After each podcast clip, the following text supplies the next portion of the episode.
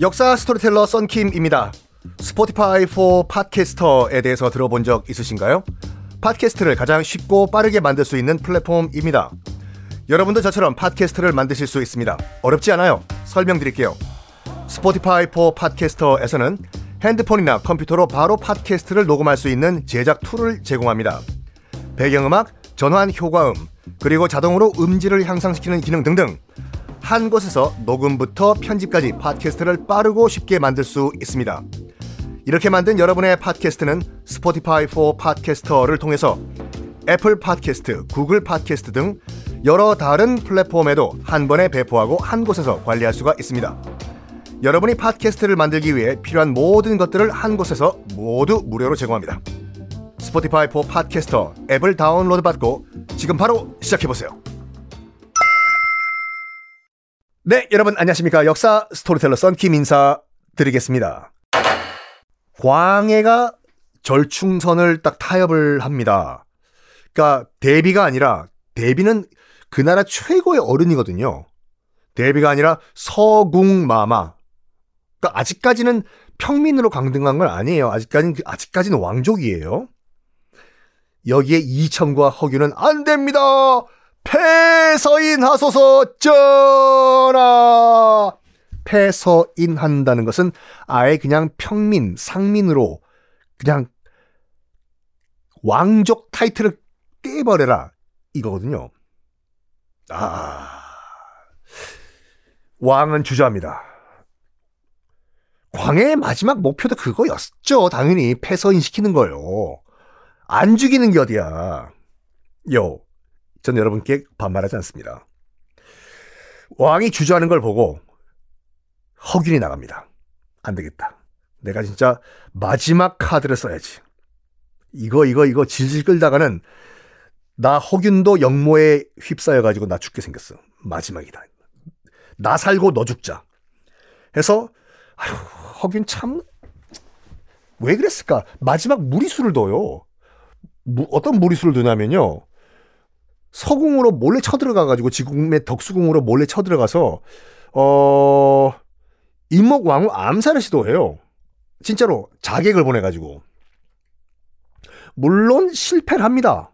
이것도 허술하죠. 아유. 그리고 각종 유언비어를 한양 도성에 퍼뜨려요. 뭐냐면 류쿠국이 아 지금의 오키나와죠. 류쿠국이 침공을 해왔다.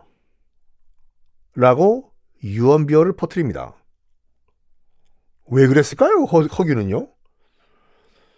주변에서 딱 봐도 이건 선을 넘은 것이 아니라 미친 삐이에요. 아니 허균 지가 뭔데 인목 왕후를 죽이려고 자객을 보내고 갑자기 여기서 생뚱맞게 왜 갑자기 오키나와가 조선을 침공했다고 뭔 쟤쟤왜 저러냐? 미친 거 아니야? 해요. 여기에 이 이첨도 딱 보니까 미친 거거든. 허균이요. 저, 정, 그 점, 아, 아이고, 내가 정말, 아이고, 형이상학적으로 미친 애와 손을 잡았군. 이첨도 제, 제, 야, 아이고, 나, 난 모른다고 해라. 같이 손잡았던 이 이첨도 허균 미쳤다. 라고 하고 손절을 해버리려고 해요. 해, 손절해요. 그래서, 어, 이천도 뭐라고 얘기하냐면, 전하! 지금 허균이 폐모론을 들고 나오는 것은 핑계고, 알고 보니까 허균이 오키나와가 쳐들어왔다 뭐 이런 거 헛소리를 하는 거 보니까 허균 자체가 지금 역모를 하는 게 맞습니다. 허균에 관련된 각종 루머가 사실인 것 같습니다. 전하, 서양갑이 괜히 허균의 제자였겠죠. 이첨도 허균을 배신해버립니다. 제 미친놈이고 제 영모 꾸미고 있다고. 그 소리 듣자마자 영모라면 발작을 일으켰던 광해 당장 허균 잡아오라고 명을 내립니다. 그리고 허균 영모 사건에 관련된 또 관련자들 싹 다 끌려와요. 그리고 또 똑같은 레파토리죠. 다 국문, 고문에 들어갑니다. 다 털어놔요. 아니 인두로 지지고 압슬령하고 두들겨 팼는데 누가 그걸 안 털어놓습니까? 결국엔 참다 참다 참다 매질을 못 참고 다 불어요 자백을요. 맞습니다. 허균이 영모를 꾸몄습니다. 허균은 모든 이들이 다 평등한 사회를 꾸몄다고 합니다. 홍길동전을 세상에 정말 현타로 만들려고 했다고 합니다. 라고 다 불, 불어버린 거예요. 자백 나온 거예요, 지금. 어, 바로 형을 집행하라. 라고 광해가 명을 내립니다. 여기서 미스테리예요. 광해가요.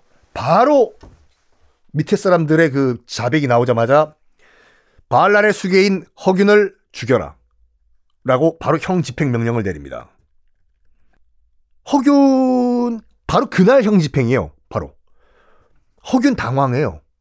왜냐면 자기는 바로 풀려날 줄 알았거든.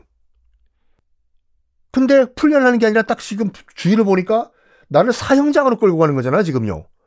여기에 제발 왕한테 한마디만 하게 좀 해달라. 한마디만 하게 해달라.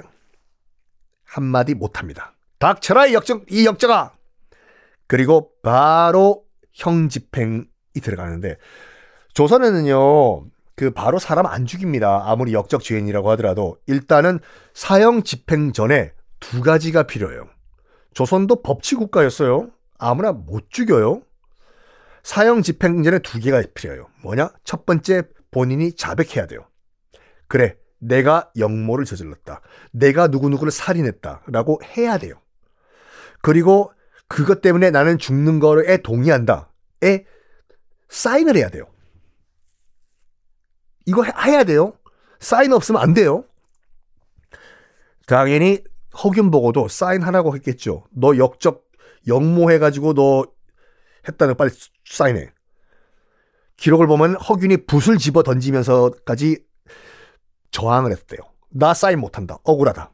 나 한마디만 좀 하게 해달라.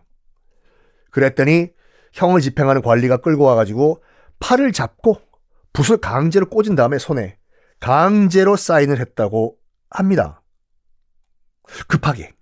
그리고 죽여버려요. 요게 참 조선은 여러분 허술한 나라가 아니었어요. 굉장히 법치 완벽한 국가였거든요.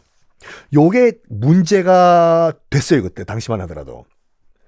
왜냐면 일부 관리들이 지금 사인을 제대로 안 받고 사형을 집행해버리면 훗날에 법적 문제가 된다. 라는 지적이 그때 나왔어요.